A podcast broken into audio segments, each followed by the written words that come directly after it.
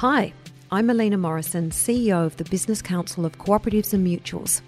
Cooperative farming is designed to help farmers, fishers, and foresters to develop and grow their new farming cooperatives.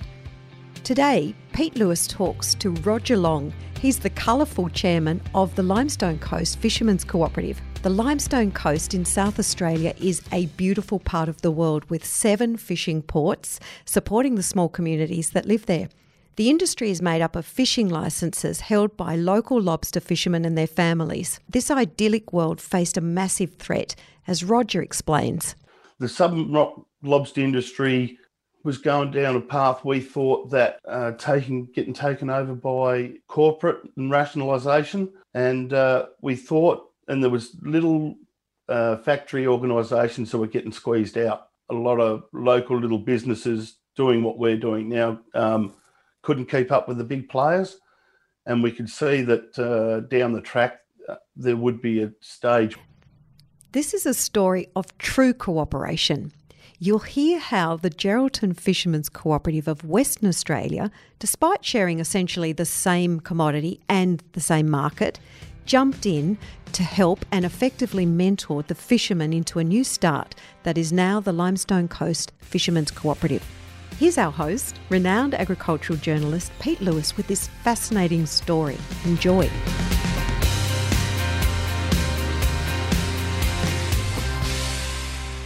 And now we're joined by a fisher and leader of one of the most innovative cooperatives in the country. The Limestone Coast Fishermen's Co-op is locally owned and operated by 29 fishing families in South Australia. Just two years old, it started out of necessity and has grown to become a very important part of its local community.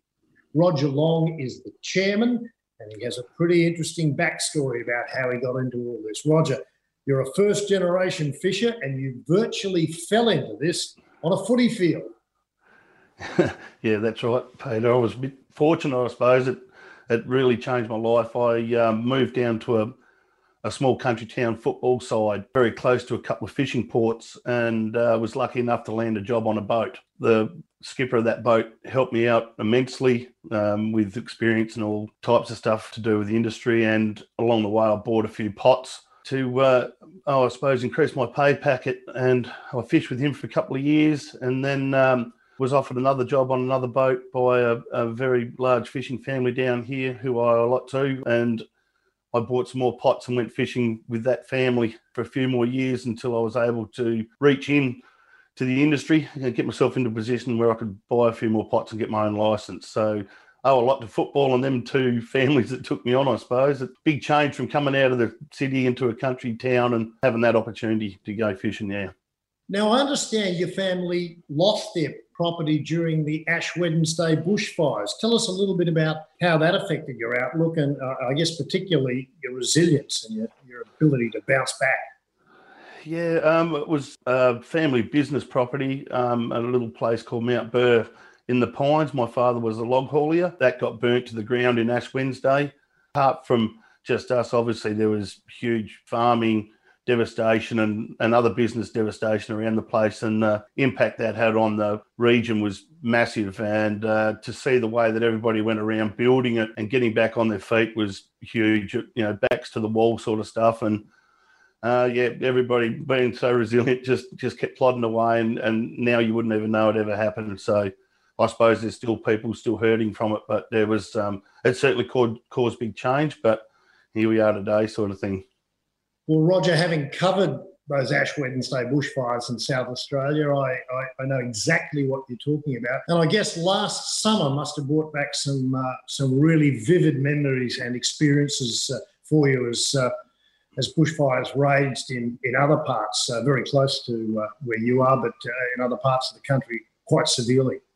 Yeah, it certainly, I suppose, brings back memories and it helps you understand what them people are going through. There's nothing good about it I suppose except for the regeneration of the of the natural scrub. But you know, all you can do is hope that they can all come back out of it and get over the like the travesty that they had. It's never a good thing, but I'm sure you know the tough Aussie battler will manage to come out of it and uh, go forward from there.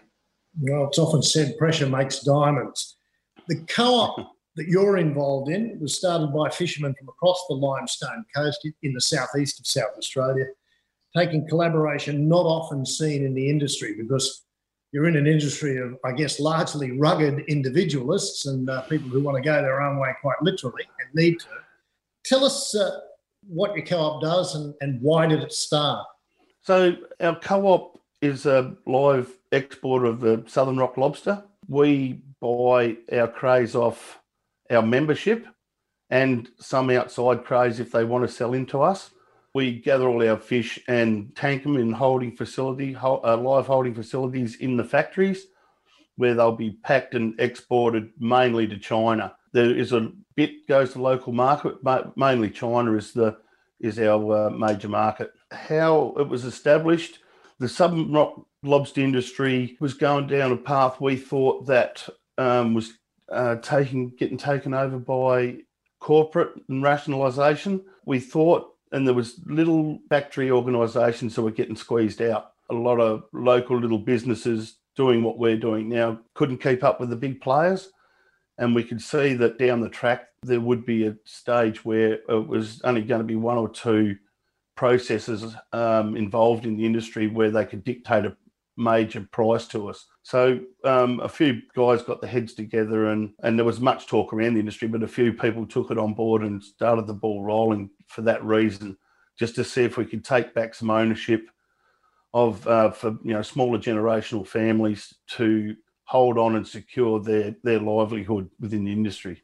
At, at the halfway mark of this series, cooperative conversations we've noticed that so many co-ops, the one thing in, they have in common is that they've grown out of adversity and some form of crisis within their own industry. How do you think adversity and those tough times have helped strengthening uh, helped strengthen your co-op?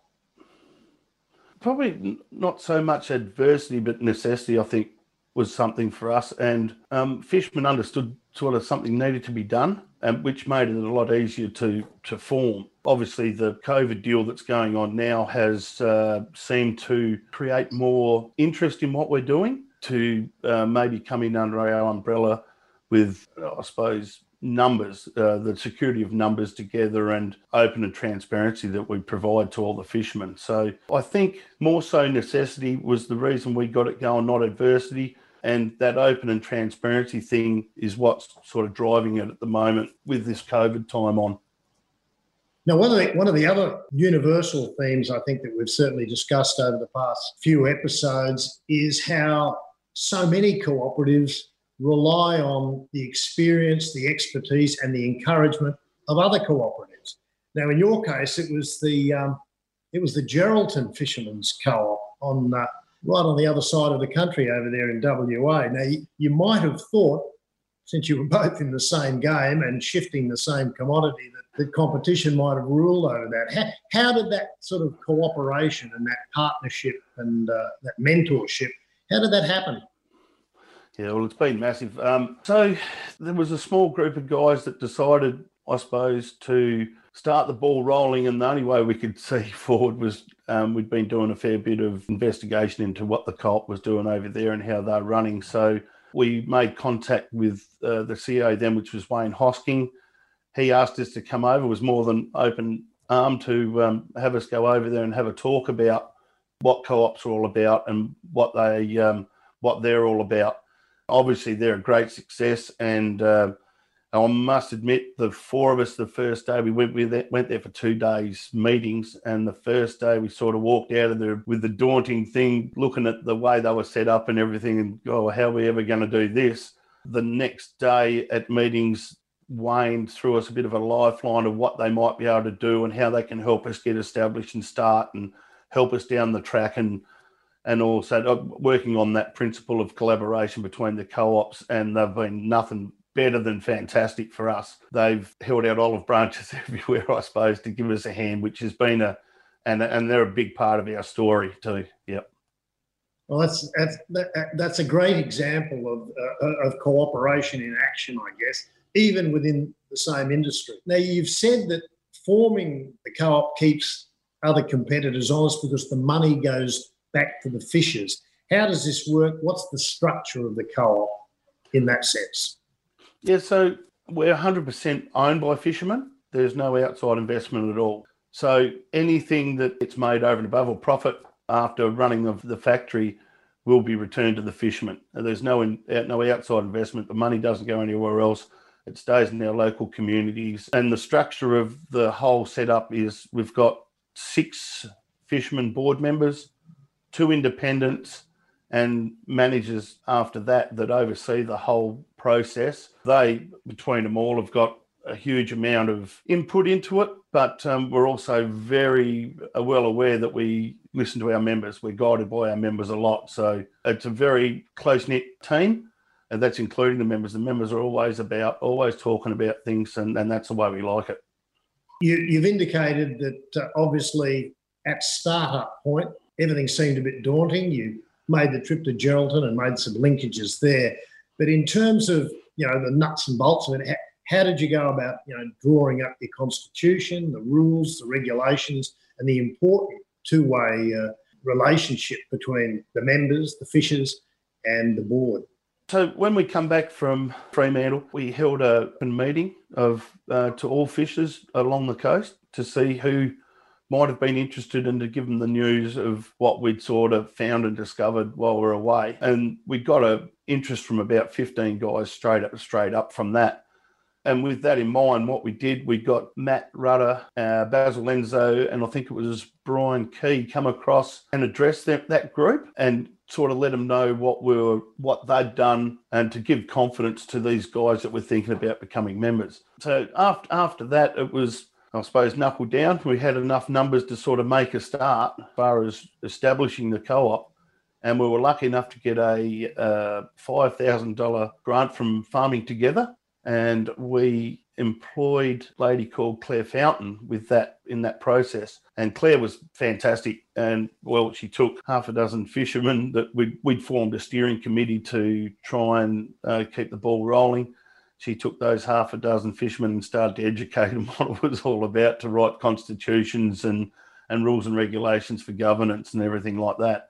Once again, the GFC were hugely part of that. They shared their constitution and their rules and that with us, so we could take out the bits that we thought we needed, and and so we run very very similar rules to what they do. And also we held a lot of meetings with members that had come on board, and we bounced everything off the whole group. So it was very open and. And, and a lot of people had input into how we wanted to make it look and the security of the whole system. So you really got a flying start uh, in that regard. But I guess, did, did you find it difficult convincing enough fishers to, to get behind this and give you the critical mass that you really needed to uh, to get it up and running?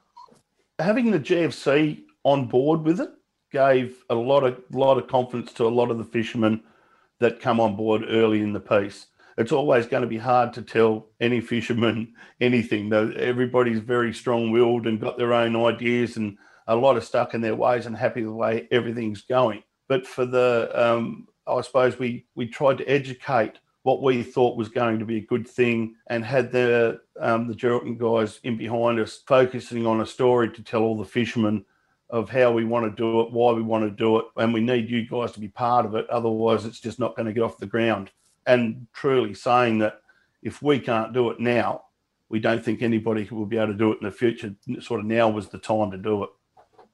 And that obviously gave them sufficient confidence that you had the, the foundations in place uh, to, to really set sail, if you like, and then and, and then prove it through practice.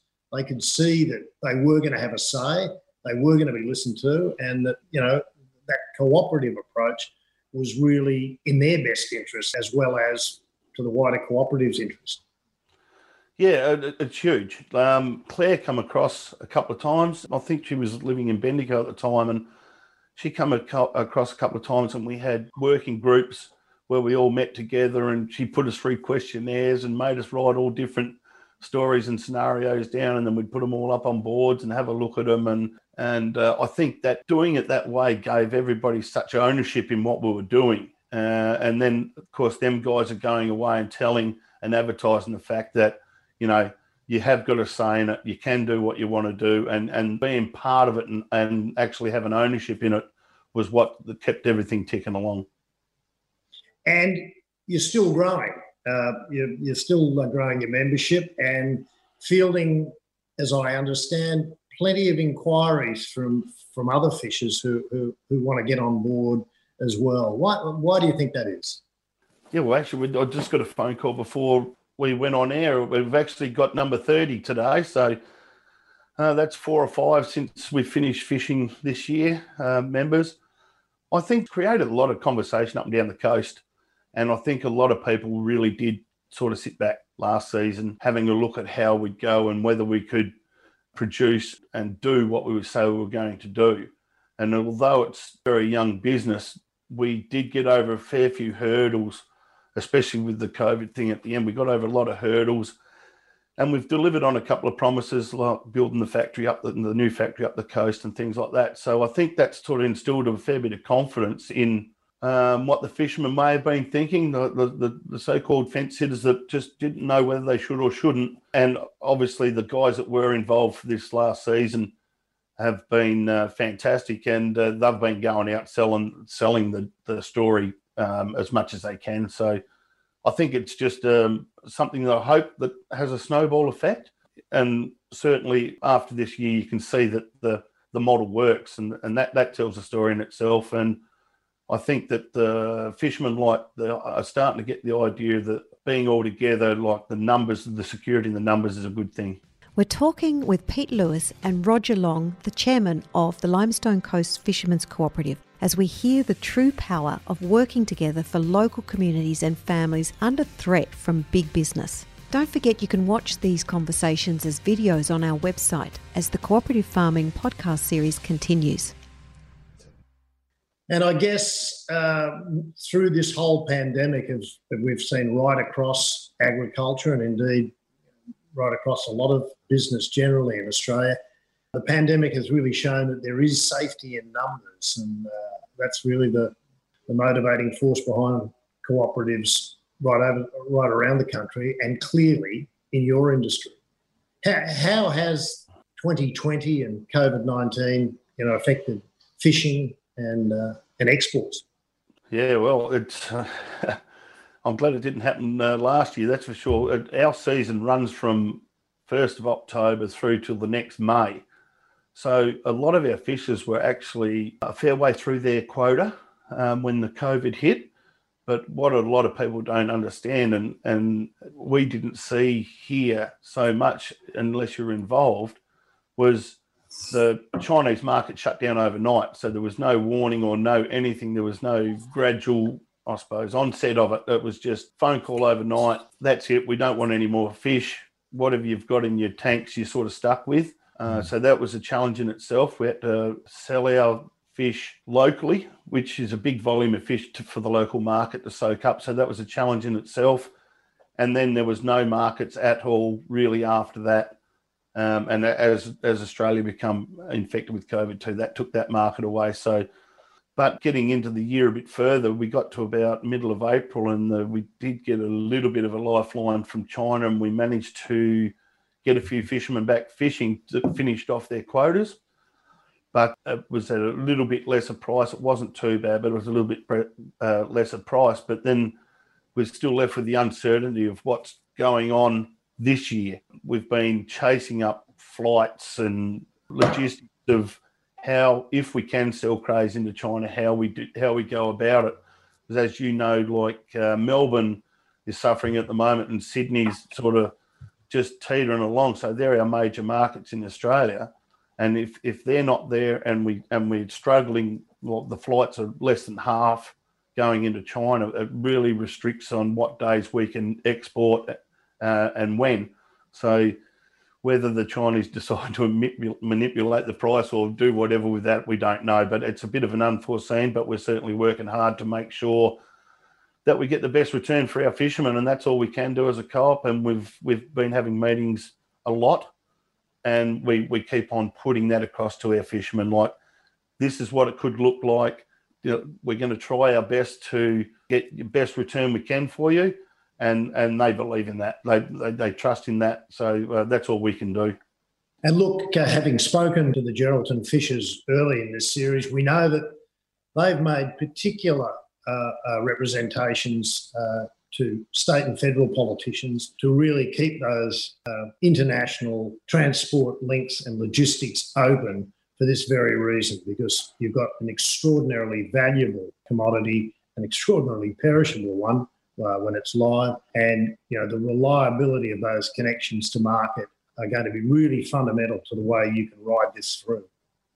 Oh yes, for sure. And there's obviously a lot of phone calls going around and between us and the GFC guys and and other processors here. We're um, we're all trying to um, just shore up as good a deal as we can get, and it'll be a bit of a suck it and see sort of thing. I think it, it's just something we're going to have to wing our way through a bit. Um, it's going to be a lot of stop stop start fishing because we, we we just won't be able to get the volumes out the door. So the, the seasonal the season has actually been extended for two weeks. We start two weeks earlier this year, and that main reason is to help us spread our catch out over over a longer period. So hopefully that'll give us a chance to be able to take the crays from the fishermen and get them over over to our markets all around the world.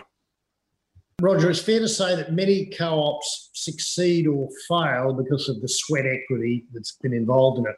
What social value in the southeast of South Australia is created through your cooperative, and and how do you think it impacts on those small communities? the sweat equity, our uh, yeah, it's been huge. That our members have done an amazing job with volunteering their time and effort, and the, the co-op just wouldn't have succeeded without it. There's no no doubt about that. As far as the social and the economic value to the immediate area because investment stays in the local areas, in the local communities. And because of that, you see the expenditure go here and not go away and not go out of our state, not go out of our country. So we think that benefits the communities. Also, um, with what we're doing, we're employing another 30 people in the area. Um, so that, that's, a, that's a good thing for our community. And, and apart from that, the social benefits, are, it's certainly bringing fishermen together. It's a really, nearly not a footy club, but it's getting to that stage where everybody enjoys each other's company and listen to the, the good and the bad things and nutting it all out together. And I suppose it's it's just a case of, um, you know, we try to run a, a bit of a happy family type situation uh, involving all parts of the family too, not just the fishermen. Now you're obviously sold on this concept, sold us and sold on this idea, and sold on this structure. What do you tell other fishers, other farmers about what is intrinsically significant, important, and sustainable about the cooperative approach, as opposed to any other type of business structure and company structure? It's just that safety in numbers, I think, and the and the fact that you can, if you've got a problem, you can deal with it, and you can have your say in it and in the way you go about dealing with it. It's something that I think you, you find more solutions to the to the job because it's not you by yourself or and you're not receiving the right information. Everything's really open and transparent. So it, it's just something that you don't sort of wake up and oh that's happened. You're well aware of what's going on around you and if there's any trouble or any good, you know what's going on and, and being part of that is is something that just it's got to be a great thing for any sort of confidence in an industry. Now, two years in, there, have there been any obvious stumbling blocks or potential problems from this kind of structure, though? Not really, not not really problems or as such. It's just mainly mainly raising your capital and finding a way of building infrastructure and things like that, which is a hard part. Uh, people don't sort of want to look at you too much. We we were lucky enough to get a small money firm that would look after us, but uh, and they've done a fantastic job. They've obviously uh, got fairly hard terms on, on which we're doing, but at the moment we're looking at after two years being established, we're finally getting some sort of traction with bigger banks and things like that, which we're we're looking to refinance through, which would give us a huge, huge lift in what we're doing as well. Has it been a matter of explaining to them the fishing literacy and indeed the cooperative literacy that, that those financial institutions may not have necessarily had or thought about terribly much? Uh, everywhere we went is, oh, we've never dealt with a co op sort of thing. So as much as you can explain it and really say, well, have a look at what the Geraldton boys do. The, the uh, financial institutions really found it hard to, I suppose, grasp hold of what we were doing. But now that they've sort of seen that we're away and, and some of the figures we turn over, all of a sudden they become interested. It's rather annoying that you can't get that leg in at the start. It's um, we were very fortunate to be helped out by people to get us going, and uh, not having that backup or being able to reach any finance of really any sort was a real struggling point in the whole thing. Well, if you yeah, if you've had some light bulb moments with uh, finance uh, with the financial sector, that's probably uh, a lesson or two that you could share with other co-ops because they're all hunting and gathering for the same kind of relationship yeah. and the same kind of understanding. Now, as you as you indicated a little earlier, you are on the cusp of uh, another significant step in the life of this relatively young cooperative. You're days away from completing a large factory at Beachport here in South Australia, which will see the co op employ, as you said, around 30 people across its two holding facilities. That's a really significant step. How did it come about? Yeah, well, after uh, our first year was run with one factory with trucks running to the northernmost part of the coast. Our factory, first factory, was situated probably at the most southern port. And just listening to the fishermen and the way we can improve our quality and logistics as far as running trucks, it, we, we thought it'd be a great idea to put a factory up at Beachport. It also tells a story and shows that the community that. We want to be part of that and not not take factories away from the little communities actually put factories there. Like i said the quality side of things help make the decision and the, the trucking. Um, instead of five hours in a truck back down to the southern ports it's only going to be minimal. The trucks can do short journeys into that factory as far as how it come about, we've got a very smart secretary, I think you're talking to later on. He chased up a PIRSA Regional Growth Fund grant, and we were lucky enough after our second year to be qualified for it. And we were lucky enough to receive it as well. So that was a huge boost for us to be able to go up north and uh, start to build that facility, like you said, which is very close to being finished, and it's uh, very exciting. Very exciting.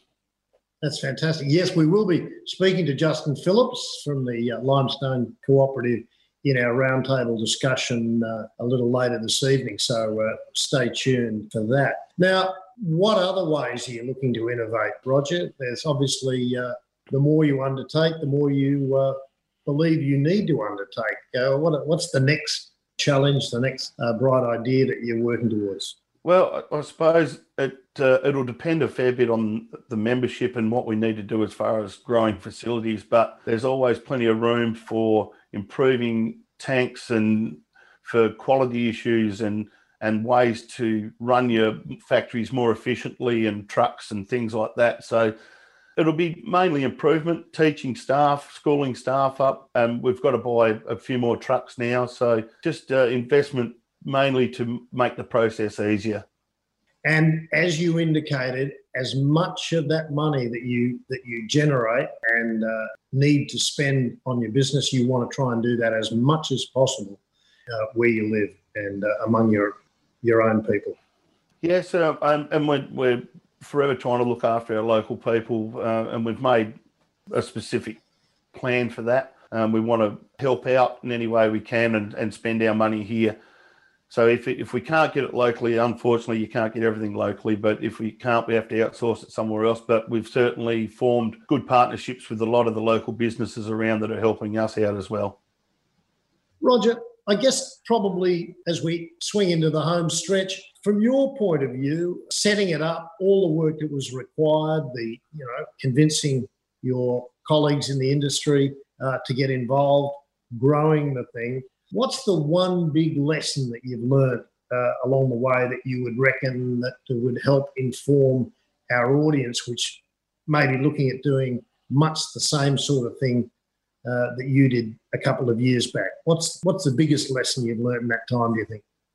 Um, for me, I suppose it was hard, but it works. So as you as you go along and you build the co-op itself, and you build relationships with the people that are coming in and and joining the co-op and all that, that gives you a lot of satisfaction and teammanship of what goes on. But I suppose if anybody was going to start one, and, and hopefully there will be, Um, it's just yeah, just got to stick at it. it. It seems a long way, but there's certainly it works. We've proved our model works, and I'm sure there's a co-op model that can work for other people too. And we're we're confident that we've got the right model working. And I think yeah, it, it's just stick at it, keep punching, I suppose you'd call it. And in that sense, I guess it's a lot like footy, Roger. You just it's important to be part of the team, and you can't always kick the goals you want uh, when you want, but uh, if you stick together as a team and work through them, generally speaking, things uh, things come good. Are you, still tied up in footy in any significant way at all? Are you coaching or are you? I did coach for a while, but that was a fair while ago. I'd like to be that age again. Uh, no, I'm, I'm just on a grounds committee now. There's a heap of us old ex-footballers that meet at the football ground on a Friday and get the oval ready and the club rooms ready for uh, a game on Saturday and enjoy a couple of beers after. But um, no, that yeah, football's been certainly great. I, I miss it. I wish I was young enough to still play it. But like you said, though, the, the team thing does work, and, and it's certainly working for our co-op. There's no doubt about that.